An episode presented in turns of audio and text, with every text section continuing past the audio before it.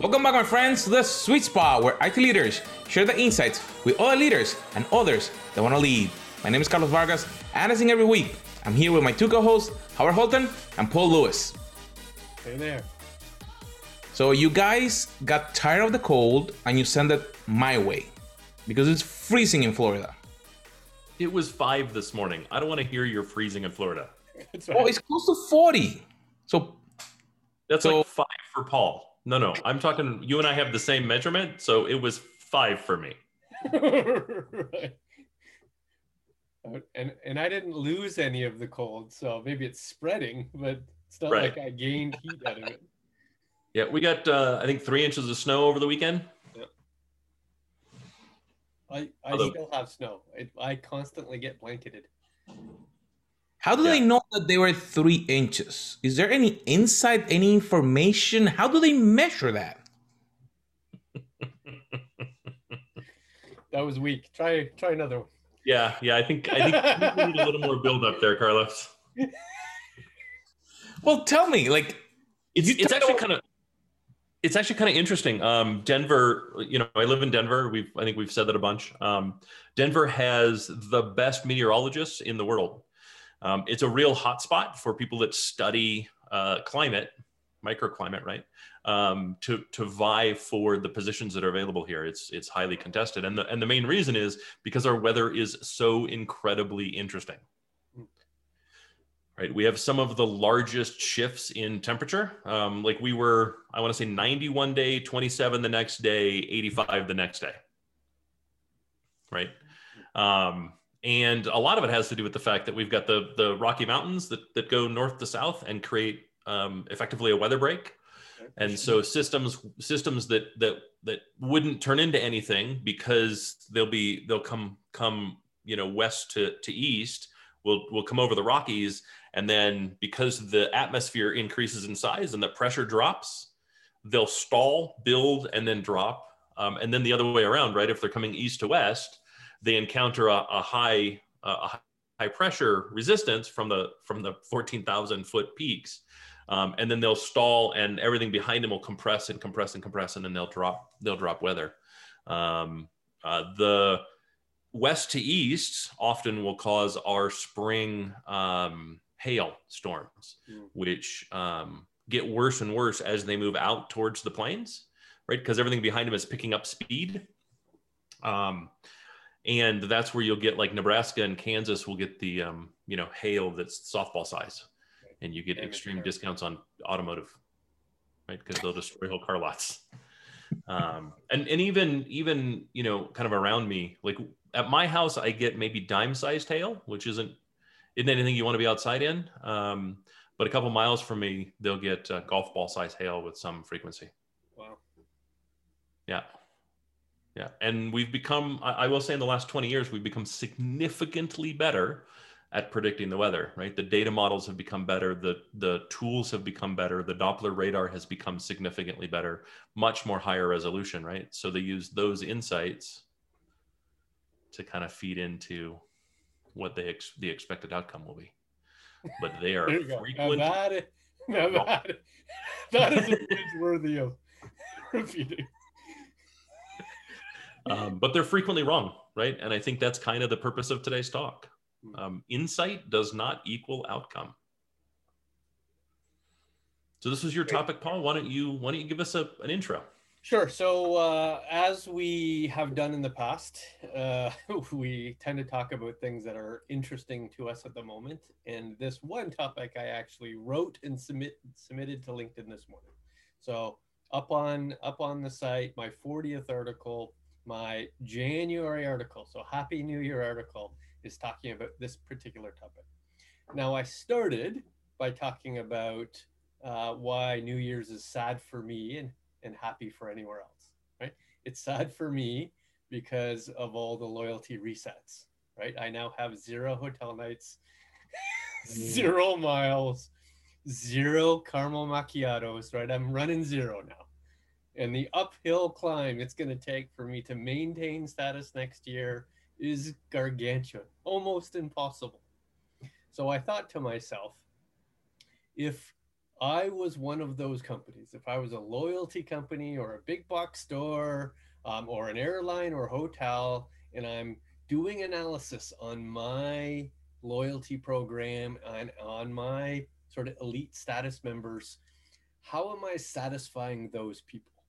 Sure, I could derive a bunch of insight, right? I can look and say, uh, these this particular segment has achieved in the past could pen- potentially achieve in the future. Uh, or I could look at uh, things like uh, specific attributes, right? To say this type of person uh, constantly buys product X, but they've never once bought product Y. And, and why haven't they done that before? Like I can get some reasonable facts out of that. One could call those insights. But how do I translate those insights into both why, why does this person not buy this product? And then more importantly, what changes do I have to actually implement to get them to do that? Right? It's the I can get the what, I can get the how, I can get the when, but I can't really get the why and I can't really understand without guessing what I should do about it. It's it's kind of the traditional thing, and, and I'll let you jump in a second. So if you look at outcomes as sort of three distinct things, is knowing that the problem of understanding change is difficult, that satisfying customers is incredibly laborious, um, and the strategy to grow these programs or grow this customer segment is just simply not obvious. So while it's true in the loyalty programs, it's also true just in products in general. Change, satisfaction, and growth are all outcomes. How do I translate those insights, in fact, to those outcomes? and I've got some thoughts on it, but maybe you, you jump in and tell me what you think about the topic. Well, I, I think one of the things that jumped out to me is um, two different industries I'm a fan of. One is automotive, the other one is whiskey. Okay. Um, and uh, your most loyal kind of buyer, right? The most fervent buyer is the one you least want in both of those industries, mm. right? The reality is, um, car dealers and even manufacturers to a large degree despise the enthusiast. Mm. Right? To the point where I think despise might actually be the right word. um, we're the hardest sale by far. We know more about the car than the dealer does by far. Right. Um, we generally have an encyclopedic knowledge of its competition mm-hmm. um, and don't have any patience for the BS. And when we test drive, we're really interested in the the the edges rather than the middle. Right.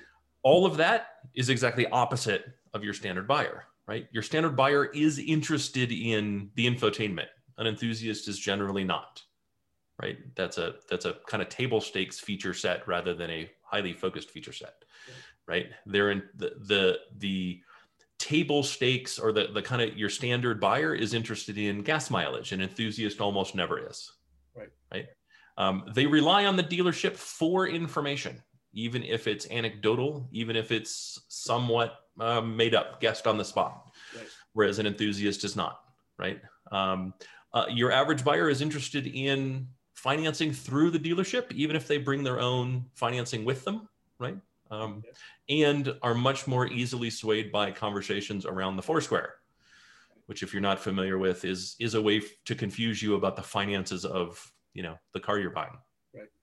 Um, whereas you're the enthusiast is really interested in I've, I, I want this exact color combination with this exact wheel set with these exact features and I'm paying this exact price. Right.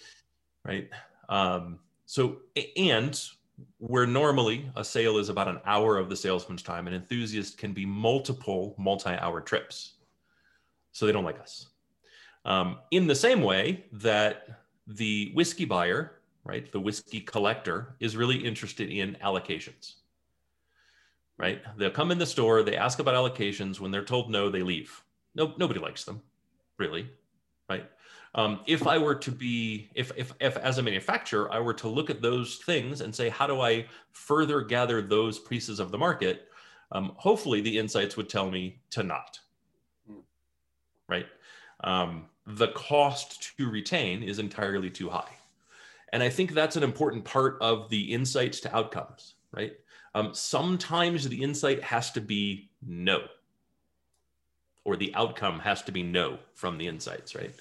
Um, and and I think it's often something we don't discuss enough, right? How do I determine that the market I'm going after is actually worth the investment to go after it before I even begin? Yeah, that, that's a good point. I think that's pretty pretty distinct difference between the insights and the outcomes, right? The the insight should be facts that you know whether they're obvious or not, whether they're intuitive or not, are still facts, right?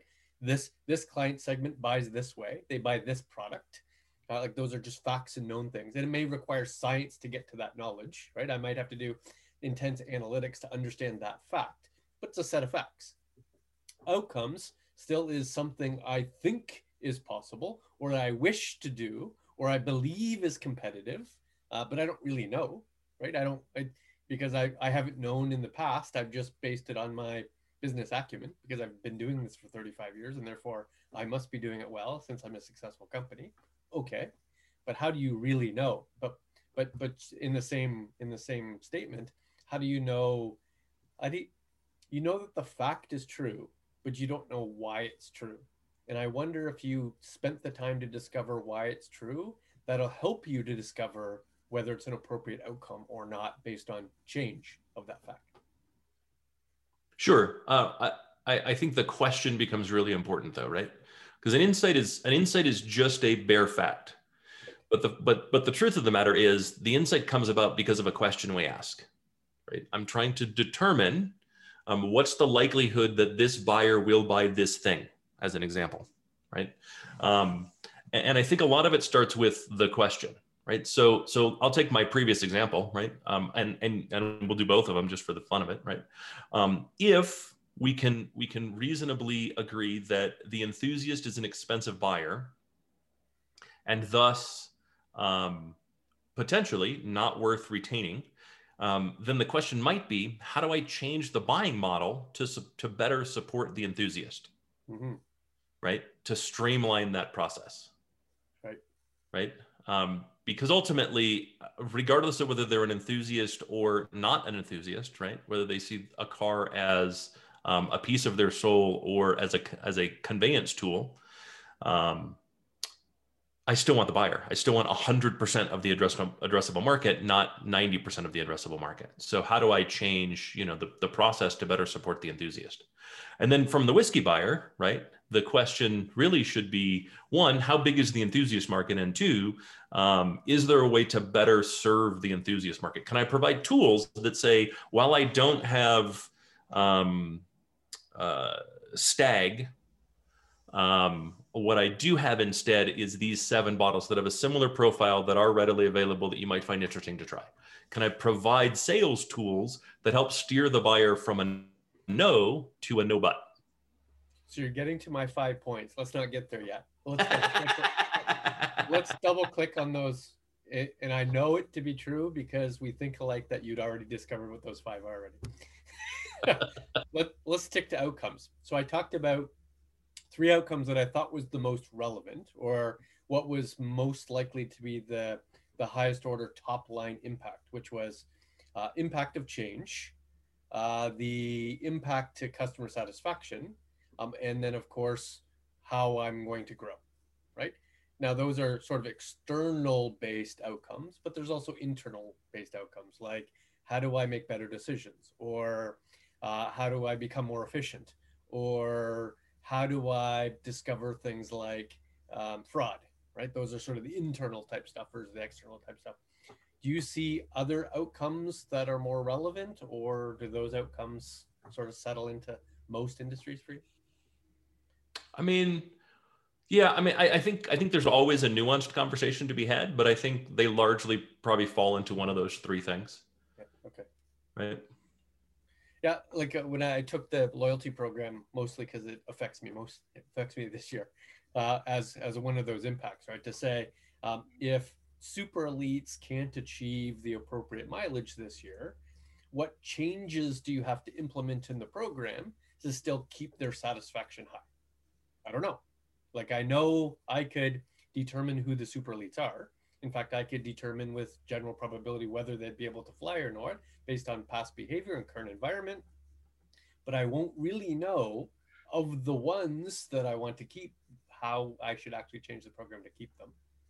Um, and then if you look at growth, how do I add more super elites over time? Maybe not 2021, but 2022, 2023. What incentive do I have to make for the 50K people to be, become 100K people? Uh, or how do I ensure that the 25K, the lowest tier, are continuing to be satisfied with the program attributes that they're currently getting? Or can I change them uh, to give them less stuff, but keep them the same level of satisfaction? I don't know. I don't have any of those answers.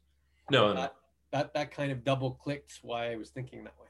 But, but I think the question also is, um, what's my goal? Right. right? And and status is easy. My goal is to grab as much of the market grab 100% of the market. Right, right? i want to have so many people staying at my hotel chain. I want to have so many people flying my airline that at least one of my competitors go out of business if not all of them over time. Right, right?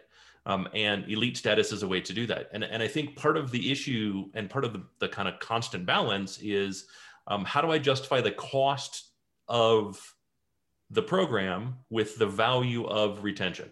Mm-hmm.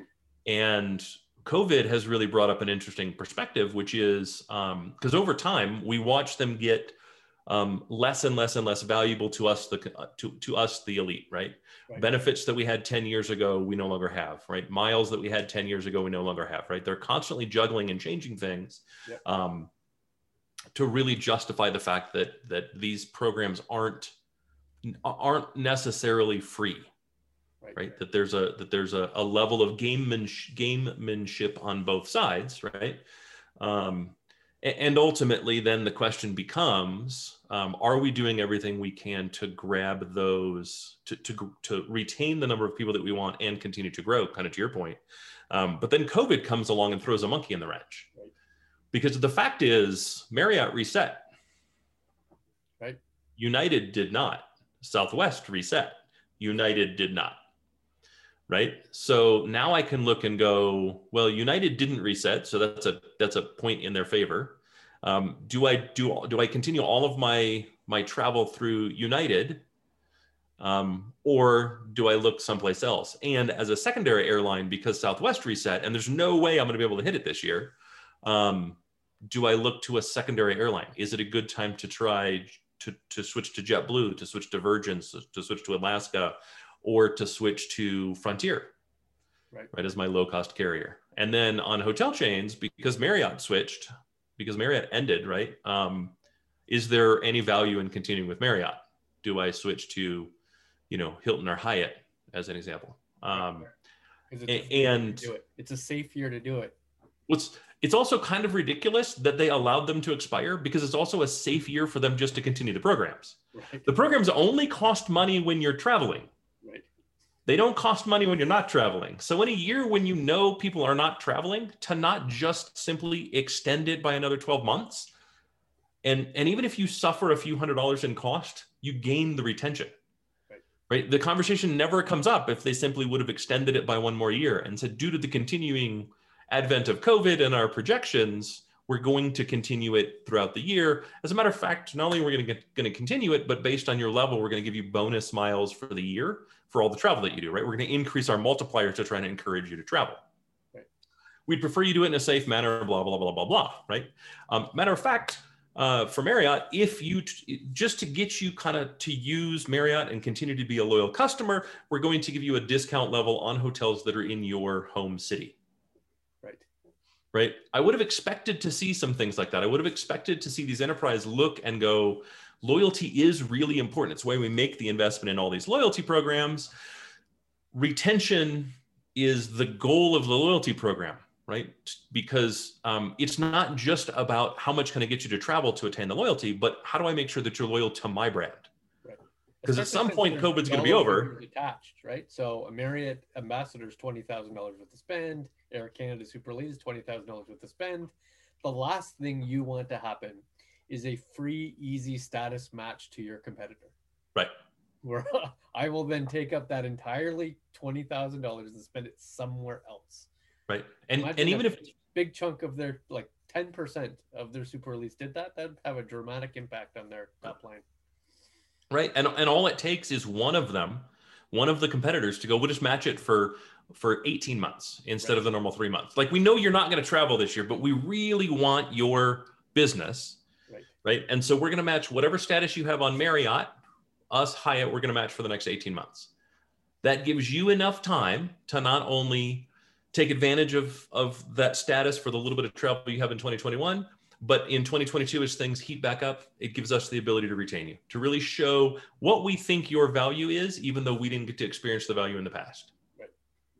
Okay, so part two of this topic. So part one was let's discuss, you know, distinct differences between insights and outcomes, right? Part two is the IT answer to this usually is the DNA practice, right? The IT answer to this is let's connect to a thousand points of light. Let's integrate data inside and outside. Let's let's engineer that data. Let's orchestrate that data applying mathematical statistical algorithms, and let's find those nuggets of gold. Let's create that insight. And it might be with mis it might be with dashboards it might be with analytical results but ultimately it's a set of facts that get delivered. Um, that's kind of our approach. But technology kind of stops at fact it kind of stops at insight and yes there are tons of examples of predictive and prescriptive stuff of probabilities and possibilities sure but that doesn't necessarily equal an outcome, even if it's a better understanding of the fact. Your thoughts? Uh, I mean, I, I, I totally agree, right? Um, and I think as technologists, we don't need, I, I don't think we need to go further as technologists. I think we need to better explain as technologists, Hmm. right? Um, the, the fact is, this is where the partnership is both becomes valuable and is required between technology and the business. Right. Right. It is incumbent upon us to understand the business better, no doubt, no two ways about it. We've done a poor job of it historically. However, that doesn't mean we become the business, Right. right? Ultimately, um, that allows us to provide better insights. We never provide the outcome, Right. we provide the insight. We may help execute, we may provide advice. What do you think we should do with this?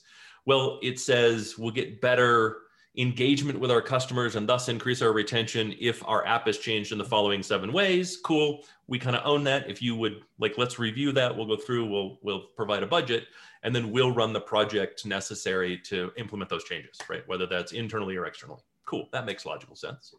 Right. But the fact is we're still, we're not the ultimate decision makers on turning insights into outcomes. Right. The business still has to own those. Um, eh, but it is required upon us to say um, these are insights, not outcomes. The application of these insights will get us to outcomes, but insights do not guarantee outcomes any more than past behavior in stocks guarantee future results right. right which anyone that bought that bought bitcoin over the weekend is crying in their is crying in their shorts this morning because it i don't know if you've noticed but bitcoin went up a 100 more than 100% over the last month Yep. And lost 25% of its value last night Twitter lost five billion dollars since since the weekend in value. wow well um, bitcoin lost uh, uh, i think 200 billion in value That's a big number. No, no, it was 1.2 trillion. So they lost a quarter of 1.2 trillion. So they lost 300 billion dollars. Digital currency. It's not real. I mean, it's still value, right? Twitter, Twitter's wasn't real either. right. Still, it's it's still stock value, not real dollars, right? Nobody came to their bank account and said, "Well, we we understand your balance was good, but we're taking five billion in, in balance away." Right.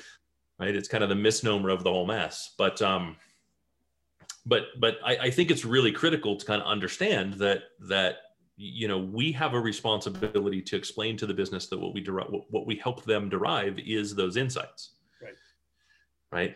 without them we're not creating outcomes So then here's my set at five point plan.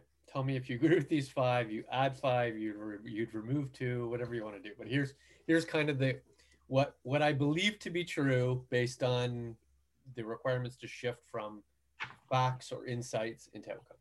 So the first one, uh, overwhelm yourself with facts. So it's not about a single fact; it's multiple facts. It's hundreds of facts. It's multiple perspective. It's multiple dimensions. It's multiple periods of time. And it doesn't always have to be intuitive, um, and it may not always be relevant. But the more you have, both in volume and dimensions, the better. Plus, go beyond structured data. Look at your unstructured data. Look at your digitized images. Look at the digitized documents. Look at contact center recordings. All of that is adding to the facts. That's number one. Apply institutional knowledge to those set of facts uh, beyond a single deployment. So the reality is loyalty program is an ex- sorry department. So beyond so loyalty programming is generally a marketing function.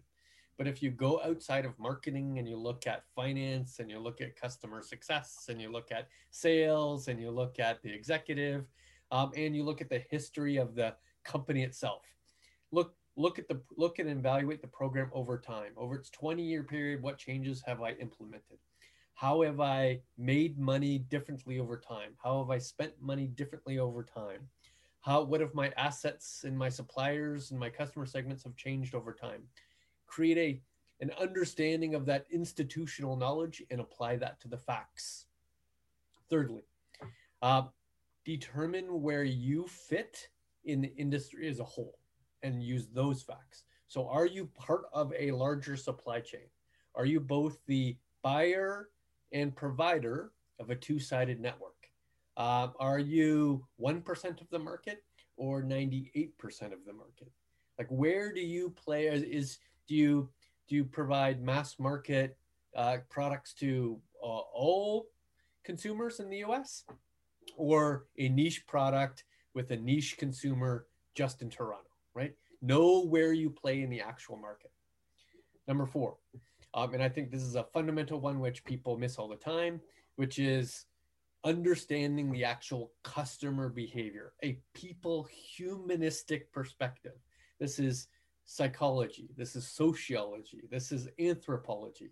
Get a real deep understanding of how people make decisions, how people decide whether they like you or not, uh, why they would choose to do business with you or not, what their future focus on, how important is money versus family versus power, all of those things. Because that'll help you not only with the why but what they might do if you make change. And then finally my fifth part is coordinated testing of changes. You can't just make a global change and implement it and hope for the best.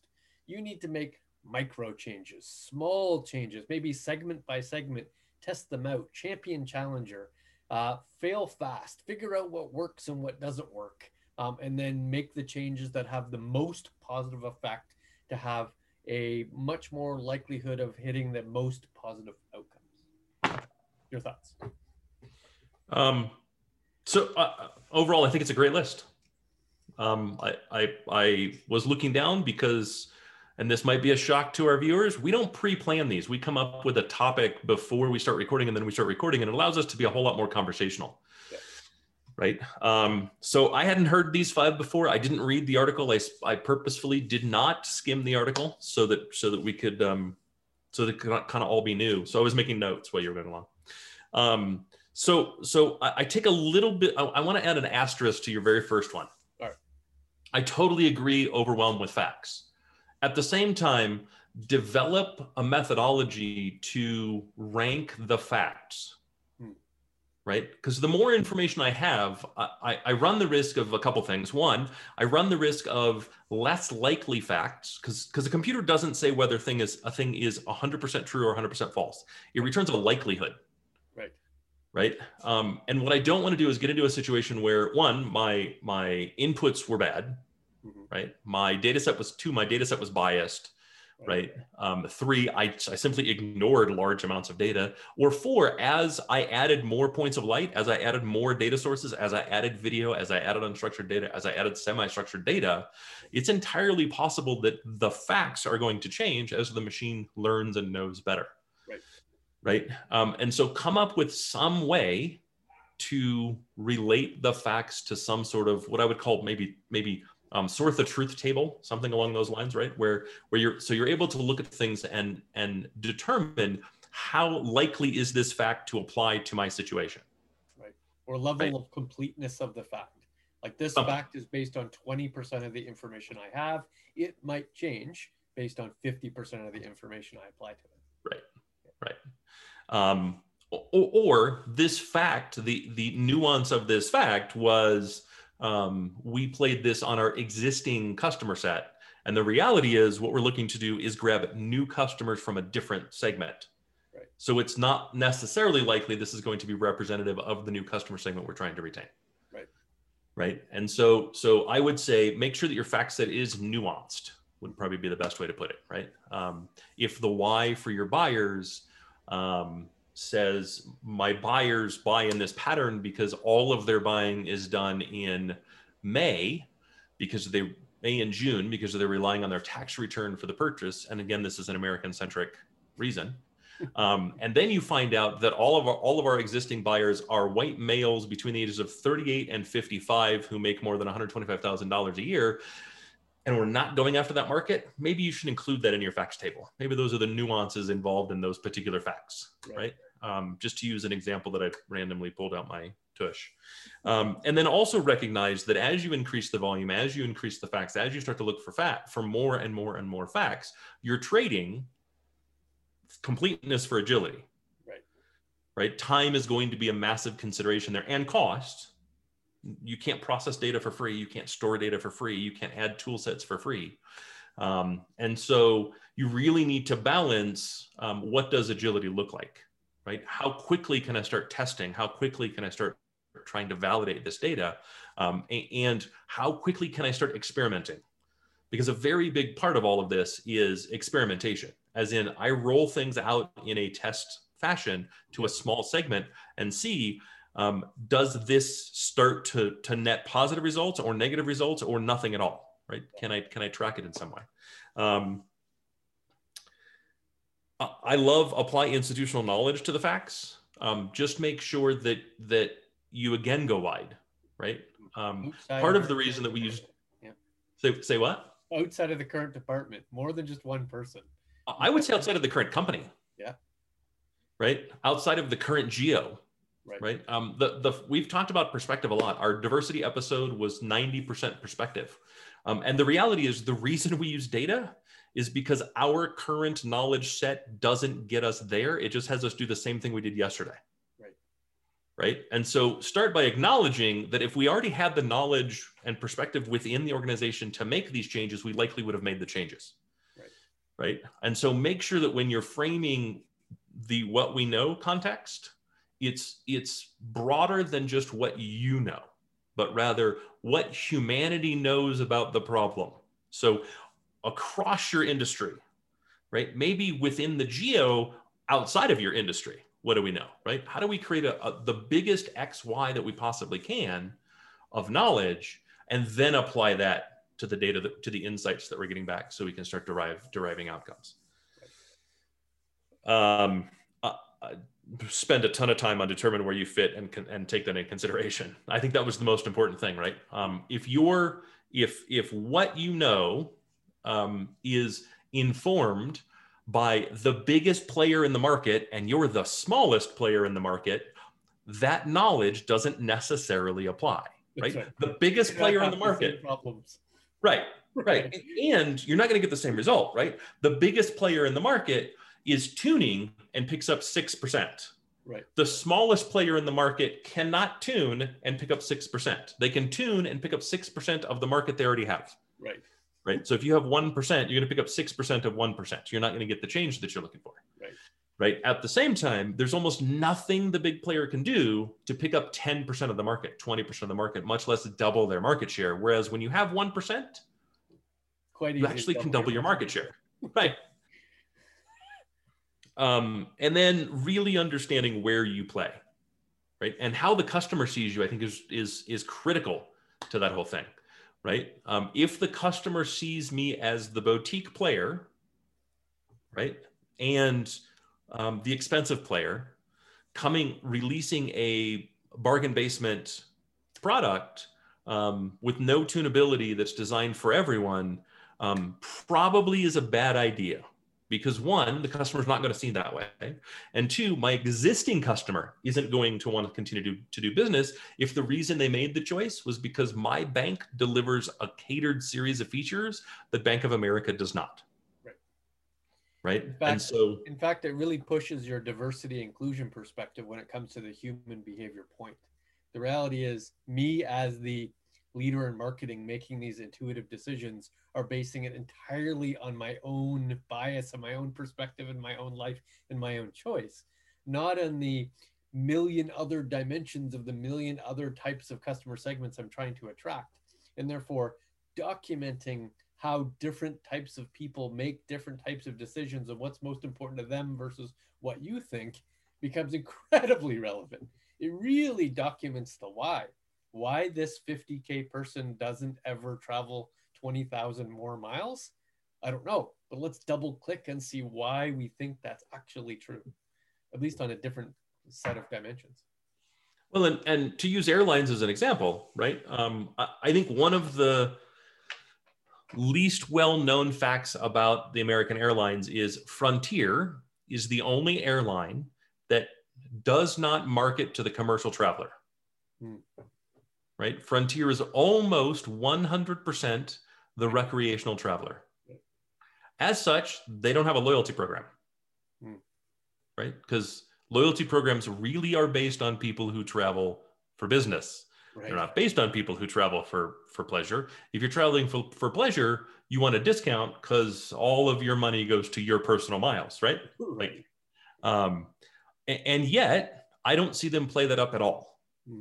Right? I don't see how their marketing is set to say um, we're the we look at where you go for fun because we want to go there for fun too. Hmm. You know what I mean? I've never seen any, any of their marketing. Their marketing is effectively we go there cheaper than anyone else because we do it cheaper than anyone else. Right. and and while I think that's okay, at the same time, it's their biggest value is their ability to say we're willing to take risk and and set up a flight to Boca Raton that goes to Boca on Fridays and from Boca on Mondays because we know you want to go to Boca for for golf. right I, I'm just I'm I'm making a guest example, right? Right. Um, but that's really where number um, number three and number four I think come into play because those dovetail so nicely together, right? Why do people travel, and where do you fit in travel?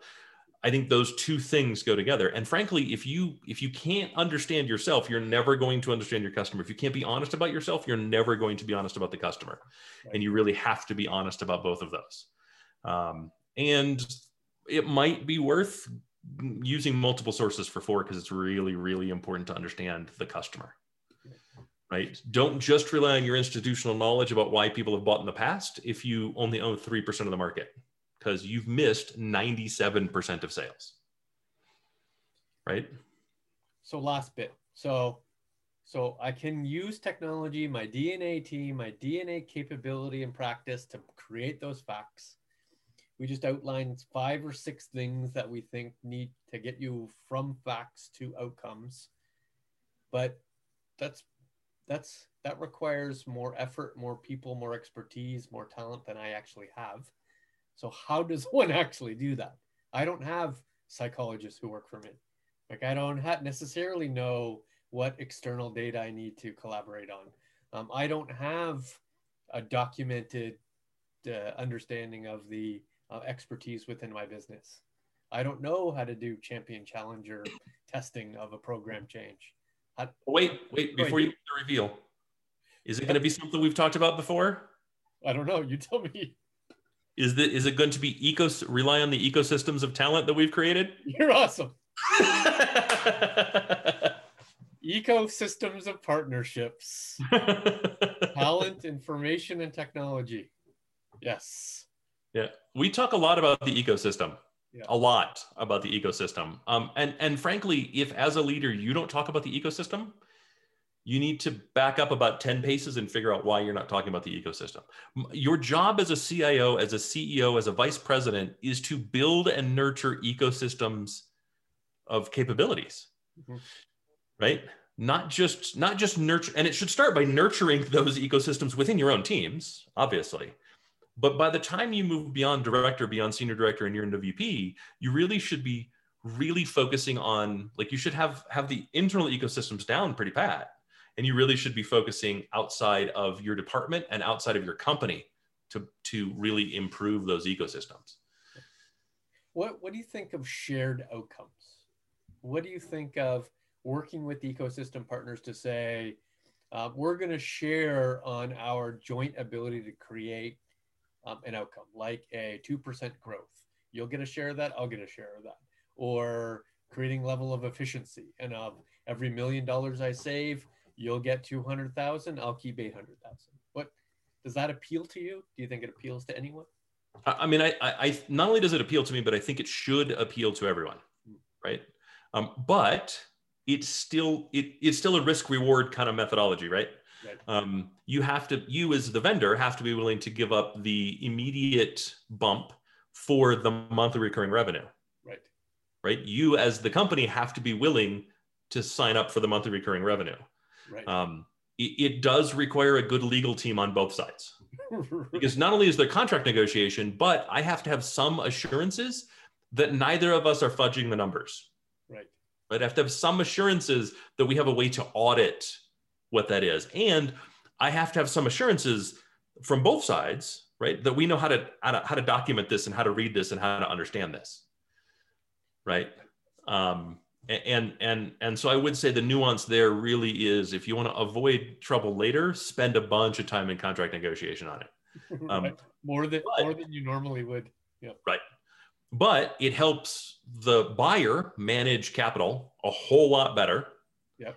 and the seller gains that all important monthly recurring revenue number to take back to the board and the investors and the shareholders and say we we are transitioning to an mrr based business and this is how we're doing it right? And it does it in a way that is completely outcome based right. right? You can stand on the street corner and say the proof is in the pudding. I only make a dollar if my customer makes two.